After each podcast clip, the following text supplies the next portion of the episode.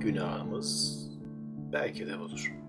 Kapalı sistem yaratıklarının dış dünyaya karşı beslediği korku.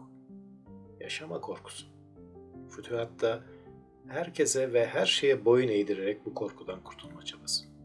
Dünyayı bir savaş alanına çevirdikten sonra bir şehre kapanıp sarayı kaleye çeviren, kardeşleri tarafından öldürülmeyi bekleyen sarayın korkusudur bu. Her davranışın devlete yöneldiğini sanan paranoyak yöneticilerin korkusu. Kültür korkusu. Matbaadan, şiirden, resimden, felsefeden, hatta dinden korkmaktır bu.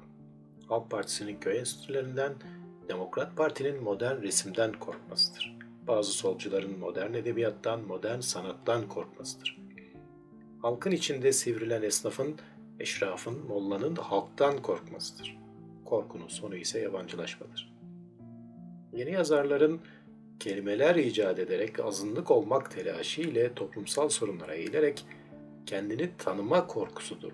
Temel kavramların onu bir hiçe indireceği korkusuyla kavram kargaşası yaratarak temel kavramlardan uzaklaşma çabasıdır.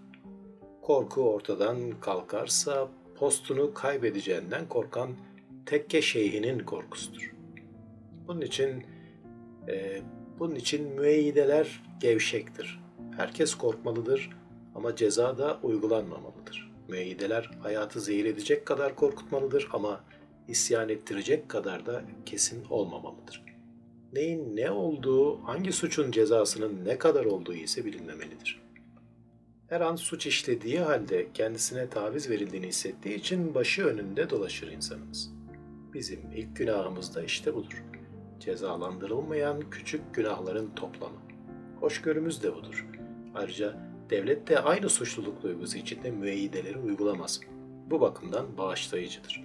Yani anlayacağınız karşılıklı bir oyundur bu. Bağışlanmayan tek suç, bu oyunu fark etmek, bu oyuna karşı çıkmak, gerçeği aramaktır. Bu sebeple belirli kalıplar içinde kalan şiir bunun için tehlikesizken bilim, felsefe, deneme, roman ve hikaye bunun için tehlikelidir.